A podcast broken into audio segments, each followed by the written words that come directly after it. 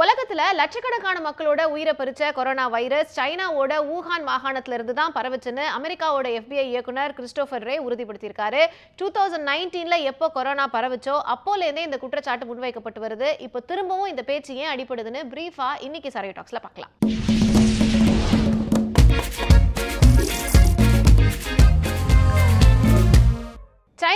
Thousand நைன்டீன்ல covid நைன்டீன்கிற corona virus தொற்று வேகமாக பரவ தொடங்குச்சு. அந்த நாட்டில் ஏராளமான மக்களோட உயிரை பறிச்ச அந்த வைரஸ் இந்தியா உட்பட மற்ற உலக நாடுகளையும் மிகப்பெரிய அளவில் பாதிச்சது. சைனால முதன் முதல்ல கொரோனா வைரஸ் உஹான் நகரத்துல தான் தாக்கியதாகவும் அங்க இருக்கிற ஒரு லேப் ஒன்றுல இந்த வைரஸ் பத்தி ஆராய்ச்சியாளர்கள் பரிசோதனை செஞ்சுட்டு இருந்தப்போ அது வெளியேறி பெரும் பாதிப்பை ஏற்படுத்தியதாகவும் சொன்னாங்க.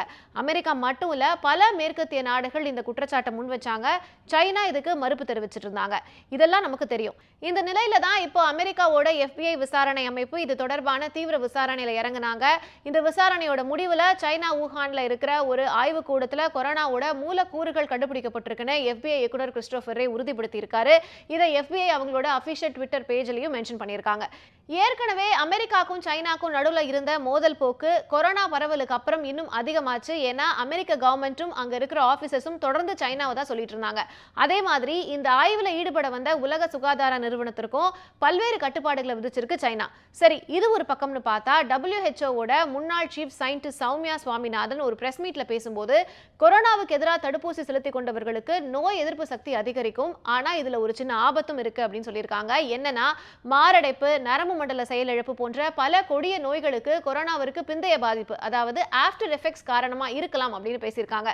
கொரோனா பேண்டமிக்கு அப்புறம் ஹார்ட் அட்டாக் நரம்பு பிரச்சனைகள்லாம் நாலுல இருந்து அஞ்சு சதவீதம் அதிகமாயிருக்கு அப்படின்னு சொல்லியிருக்காங்க. இதை தொடர்ந்து மானிட்டர் பண்றது ரொம்ப அவசியம்னு பேசியிருக்காங்க. கட்டுப்பாடுகள் பத்தி பேசும்போது இப்போ எல்லாருக்குமே கொரோனா எதிர்ப்பு சக்தி இருக்கிறதுனால தீவிர கட்டுப்பாடுகள் தேவையில்லை. ஆனா சளி இருமல் காய்ச்சல் வந்தா அது நோயா பரவ வாய்ப்பு இருக்கு.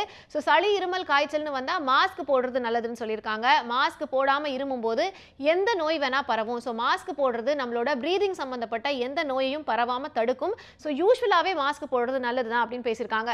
ஒரு பக்கம் ஓகே கொரோனாலாம் போயிடுச்சுன்னு நினைச்சிட்டு இருக்கும்போது இந்த மாதிரி வர செய்திகள் கொஞ்சம் அலாமிங்கா இருந்தாலும் நாமளும் முன்ஜாகிரதையாக இருக்கிறது நல்லது தானே இன்னொரு சரைவ் டாக்ஸில் மீட் பண்ணலாம்.